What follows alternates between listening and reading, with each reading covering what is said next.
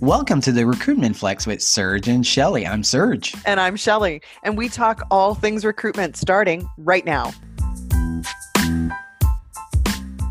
Hi, welcome to another episode of the Recruitment Flex. I'm Shelley, and joined with me today is actually two very handsome co hosts.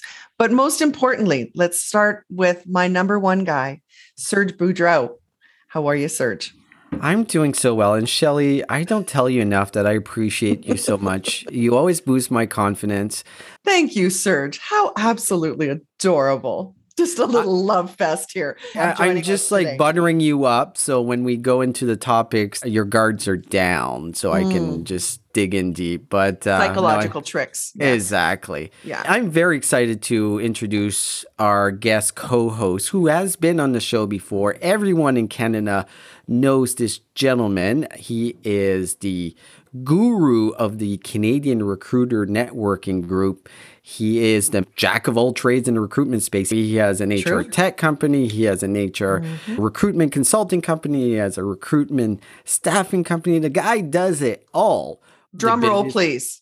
Will Van Middendorp. What's going on in your world? We haven't talked in a little bit. What's new? Right. A lot, man. Um, yeah, like you say, I do a lot of things, and sometimes I don't even know what I did yesterday and what I need to do tomorrow. But um, busy with a really cool marketing um, tech platform company that is going through a merger with another company. So I assist them with setting up the talent acquisition side and building their program, which is really cool to do, which mm-hmm. is part time. It's nice to get out of the agency side a little bit and really bring that knowledge into a real company. Hey, I'm actually contributing to big growth.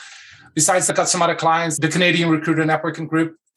Definitely my passion. I just see things that are happening there. And then I got Recruiter, of course, that will always be my little baby that I still want to push forward. And I still need to convince Shelley one day why it's such an awesome platform. But we'll get there. You'll see it down the road on like the stock exchange or whatever. But that's it. Do you have a vision board that you work on? Is that part of your whole philosophy? Absolutely. I'm like one of those people. You know what? I created a vision board uh, probably four years ago. It's still the same one. So maybe I should change my numbers a little bit on there. But in that sense, I actually do have one.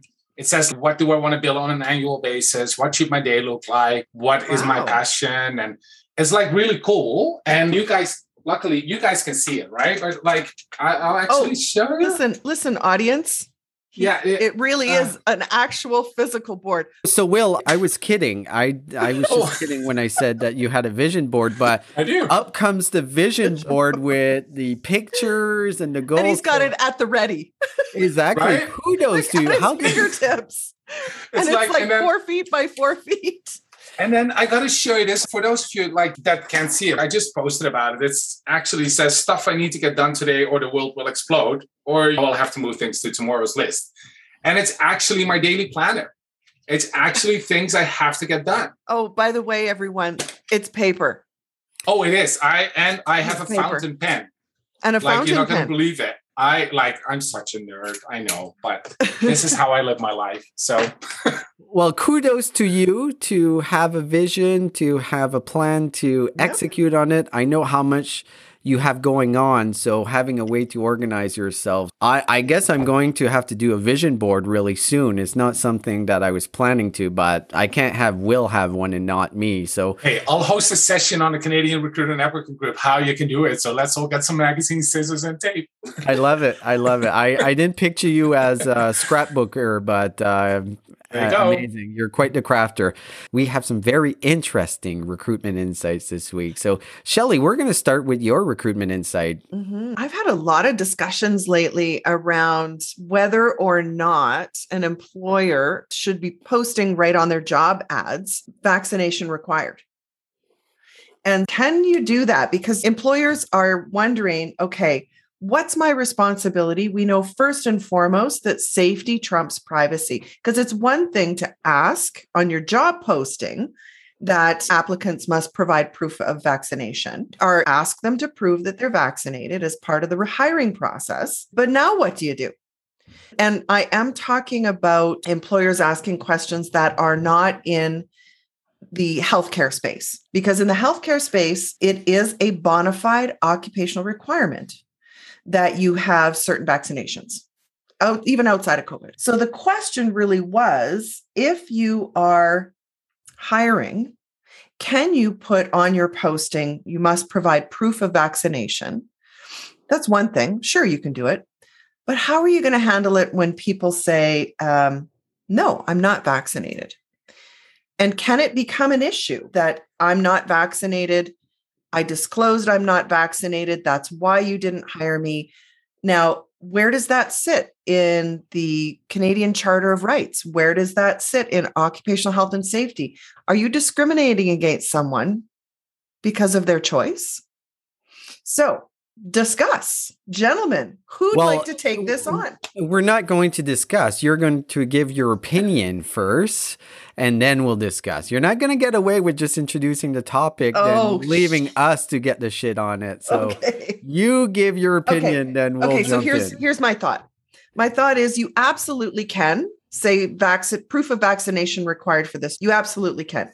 Yeah. Because we now have, if you want to go have a beer, you have to show who a total stranger your medical proof that you've been vaccinated. So can an employer do it? I would say yes, you can. And because you are hiring someone new into the organization and you have to already have the policy in place that say all employees must be vaccinated. I do believe that someone will very shortly challenge this to say that they were discriminated against in the hiring process. But from what I understand, safety will trump all. If you are not vaccinated and everyone else in your employee population is vaccinated and you require them to be on site. But the implication, of course, is how you handle those who now have decided I'm going to take a position, I'm an anti vaxxer, and I'm going to make a point or make an example of this employer and see where the law takes us. Because as of right now, there is no case law on this. And if you ask any lawyer, they are going to stumble because they're trained from day one to point to case law, but there isn't any. So, Will, what's your thoughts? This is going to be an interesting one, Shelley. For me, there's a lot of sides to all of this. I do believe that safety trumps privacy. Absolutely, in a sense. And I also believe there's a lot of different visions on what this actually is right now. What is COVID? And we can have a big discussion about that, whether you believe it or not. I do believe that some people have the anti vaxxer belief because of their rel- religious beliefs. And that is one of the Human Rights Act. Okay, people, you can't judge people on their religious beliefs. So we are dividing the population right now with telling people you have to do this because that regulation that we have in Alberta right now, you have to show this, you have to show that to get somewhere. And then, secondly, now an employer is going to say vaccination required. You're segregating the whole society. You're pulling people apart. And so for me, it brings in the whole what is DE and I in this whole conversation then? Like we talk about diversity, equity, and inclusion. Like it goes further than that. That's what I feel. So, I think you, you- can't just say yes, it's it's fine. I don't think it's fine. So, so let me make this clear. The question is can employers put on their job posting vaccination required if they are a non healthcare related? And so here's the difference it is not treading on anybody's charter of rights because it wasn't mandated by the government. The government has made this the responsibility of the business. And that is why nobody can pull the card that you're trumping the Canadian Charter of, of Rights. You're not, because the government didn't mandate it.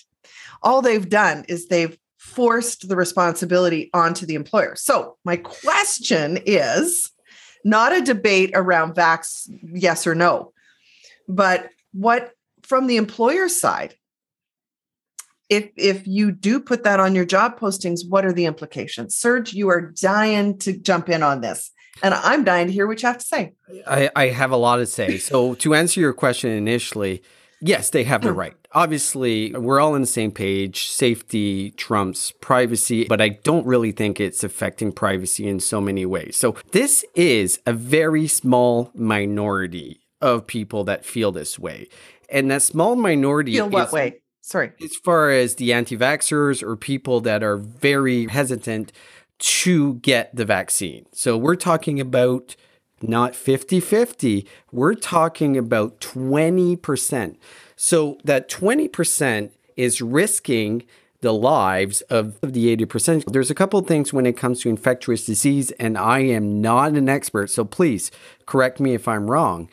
This virus spreads and it's extremely contagious. The Delta variant is more contagious than the chickenpox as far as how quickly that spreads. Guess what? We don't see the chickenpox anymore. Do you know why that is? People Everyone's are vaccinated. vaccinated. Exactly. Yeah. So the only so, way we will get out of this is with 93% of the population vaccinated. Right. If we are not vaccinated right now, we are going to live with this forever. So that okay. 20%, no, no, no, I'm not done. 20% of the population is going to work mm. in possibly infecting people because like the vaccine doesn't stop infection. It does reduce the risk of dying from it yeah of dying it from it of uh-huh. getting it we know in the icu 98% of people are unvaccinated so if i'm an employee and you're going to tell me i need to go into the office and the other people are not vaccinated and are not protecting me that is a bigger threat than having someone say, I'm going to bring you to court because I have my rights that are not based on any facts or how infectious diseases work at all. Okay, so we're crossing the bridge here though because you're now crossing over into an existing employee and vaccination requirement. Backing up the bus here. My question is around recruitment.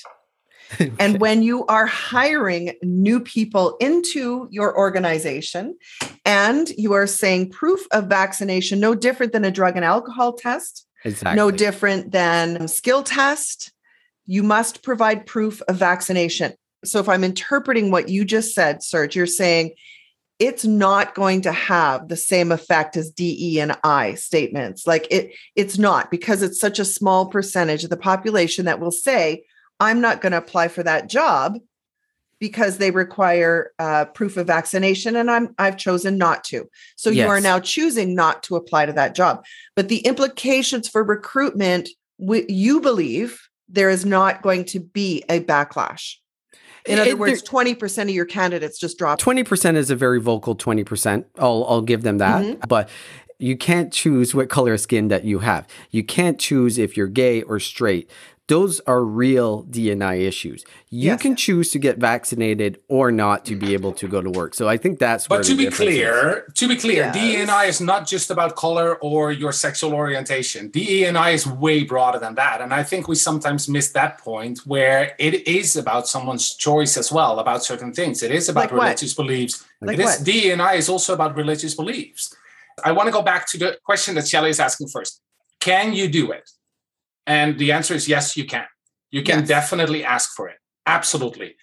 I personally don't agree what Serge says that there's not going to be a backlash about that because I know that even if it's a small percentage, people will start talking about that. Those people are very vocal and will say, You are discriminating me based on the fact that I have my human rights to decide whether I want to be vaccinated or not. So I think something will come back and there will be a case law eventually, maybe five years from now, we can say, this is what happened back then. So, again, right. going back to the question, yes, they can ask for it. Do I think it's not going to have a backlash? I think it will.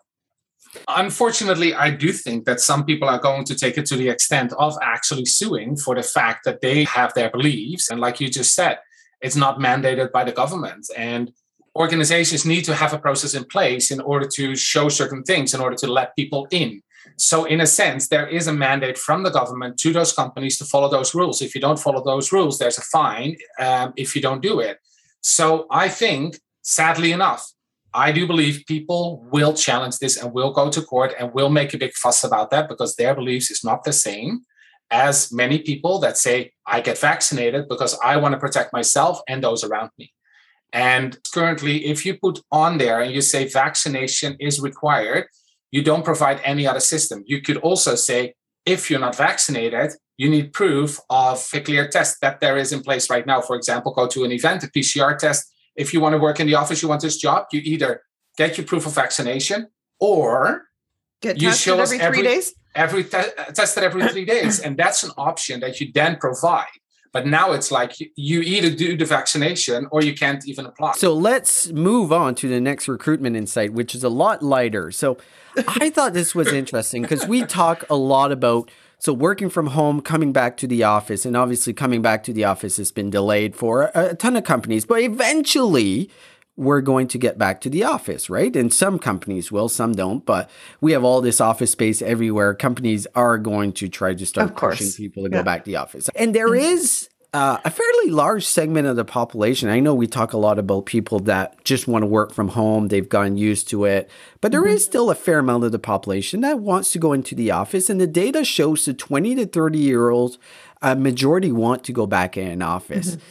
What I was reading and thinking was interesting, I never had this perspective. Is the office ever going to be the same? So we know there's going to be hesitancy and reluctance from a lot of people in different age groups, vaccinated, unvaccinated. It goes back to our, our conversation.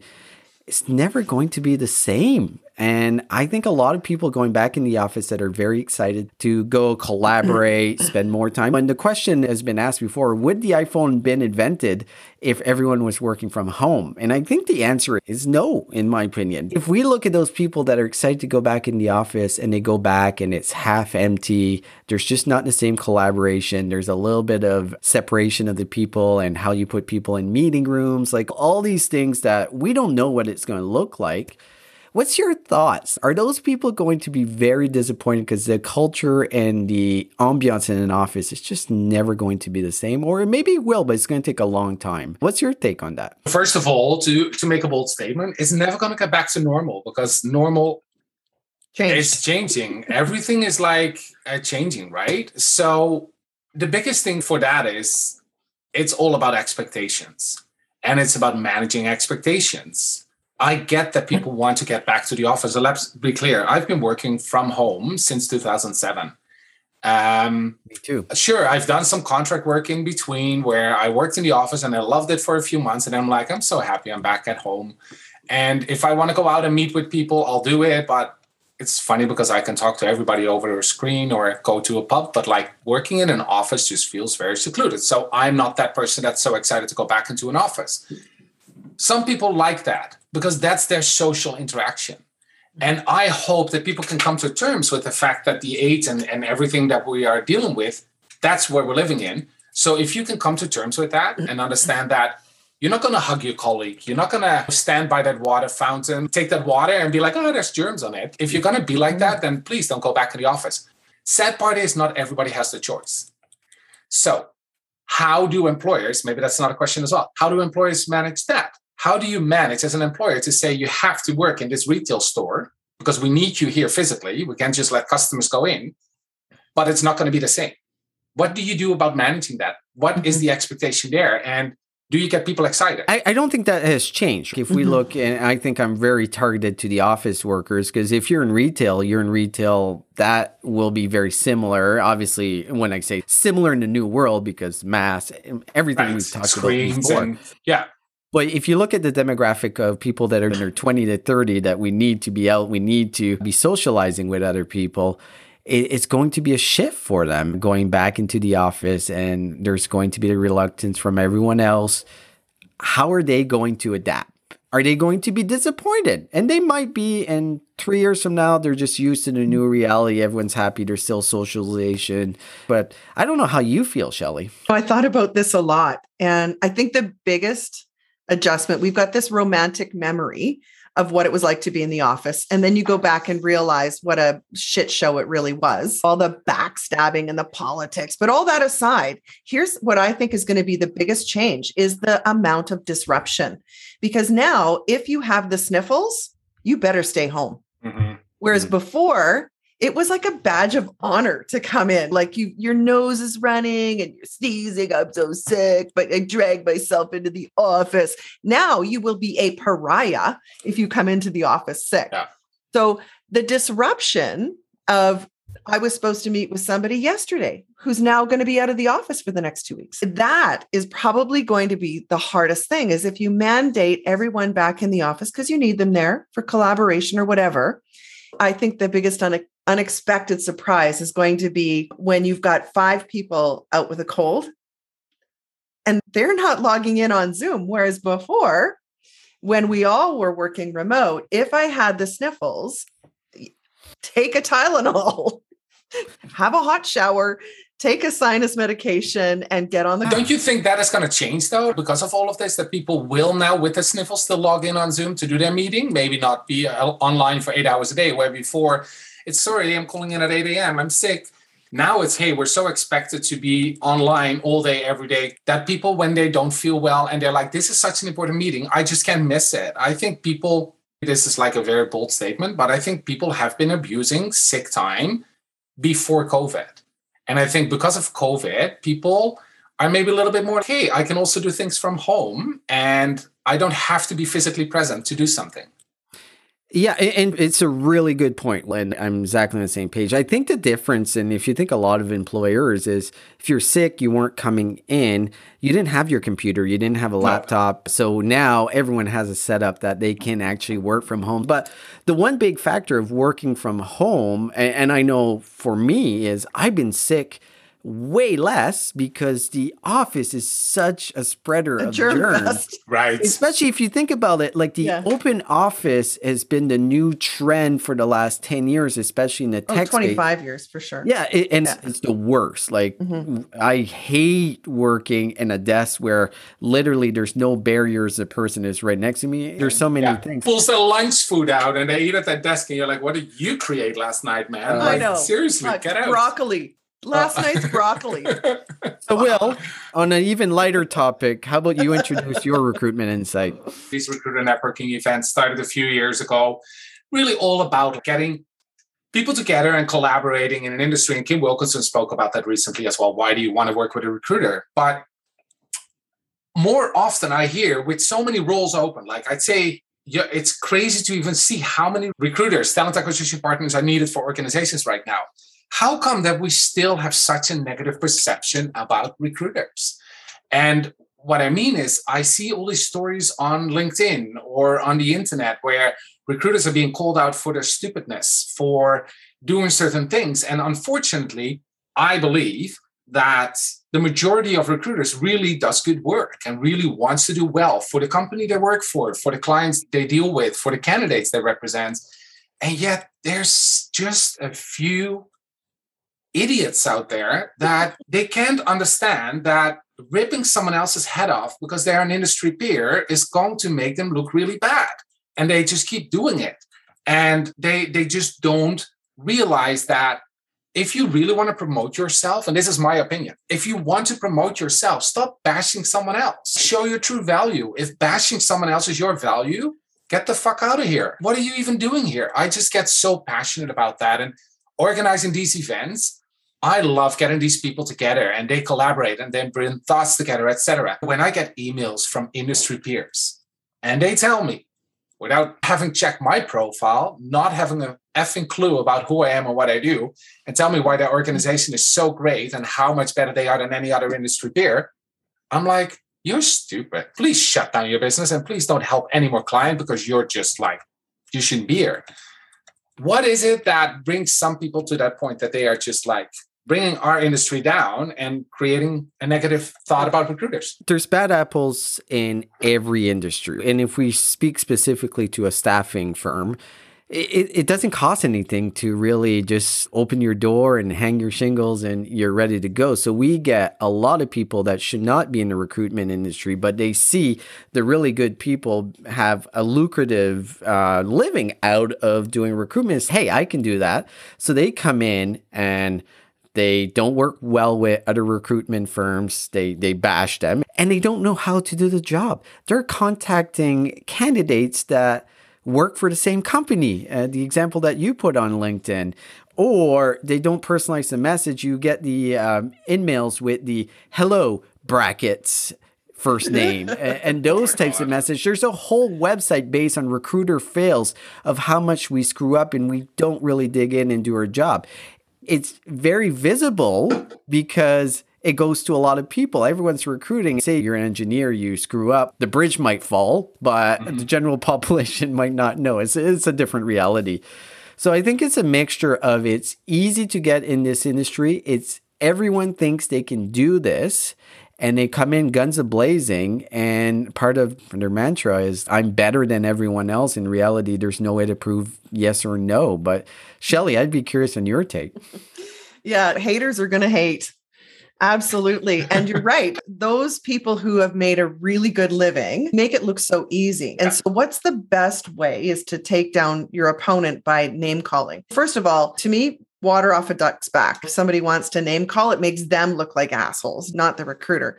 But to your point, there is no kind of bar for getting into the recruitment business. And if you think you can just uh, jump in and start making money, yeah, good luck. Unfortunately, it does have an effect on the overall industry. I think the other big thing is because so many agency recruiters start out 100% commission if you've got no base salary and it's like marketing, everybody thinks they know how to do marketing until you have worked with a professional marketer. And then you go, oh shit, I don't know anything. It's the same thing in recruitment. So recruitment industry hires all these eager, competitive salespeople and put them on 100% commission.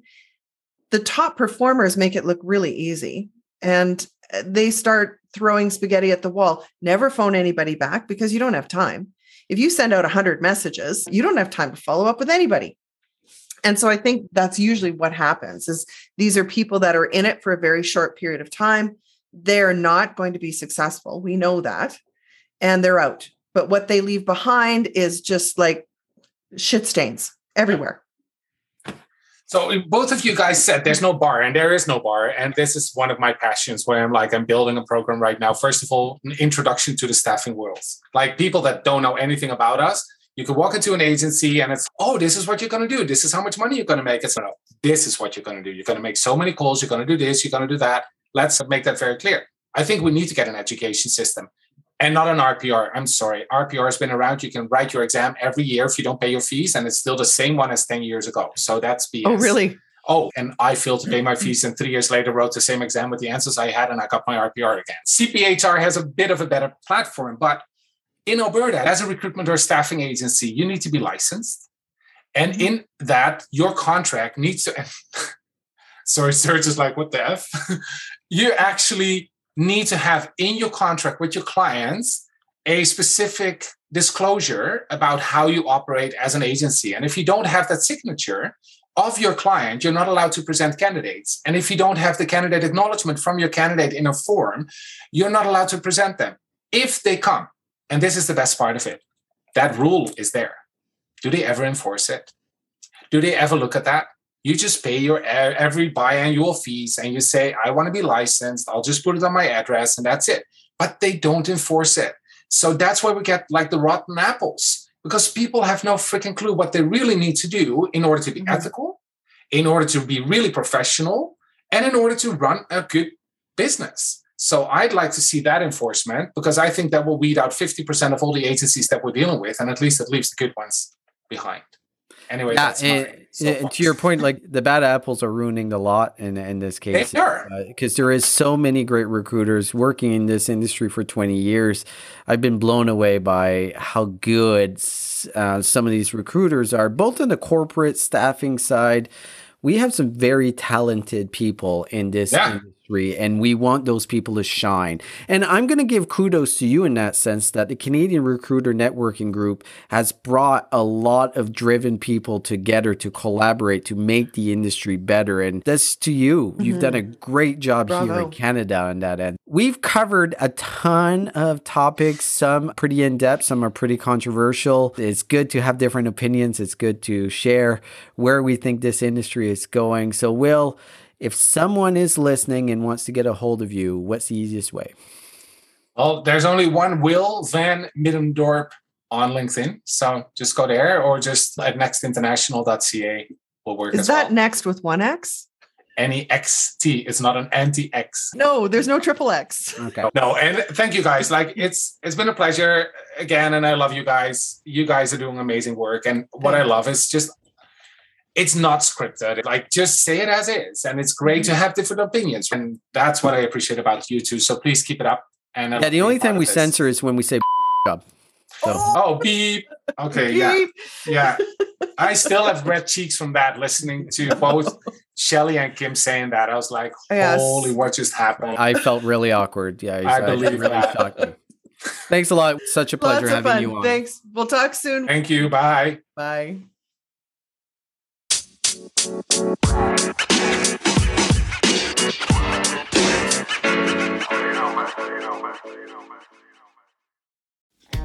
What was it like to be there for historical sports moments and unforgettable performances? To be behind the scenes? On Pressbox Access, you'll hear from me, Todd Jones, and other sports writers about their experiences with the greatest athletes, coaches, and sports events of the past half century. We'll share some stories behind the stories, some big, some small, and some we've only told each other. Let us buy you around on Pressbox Access.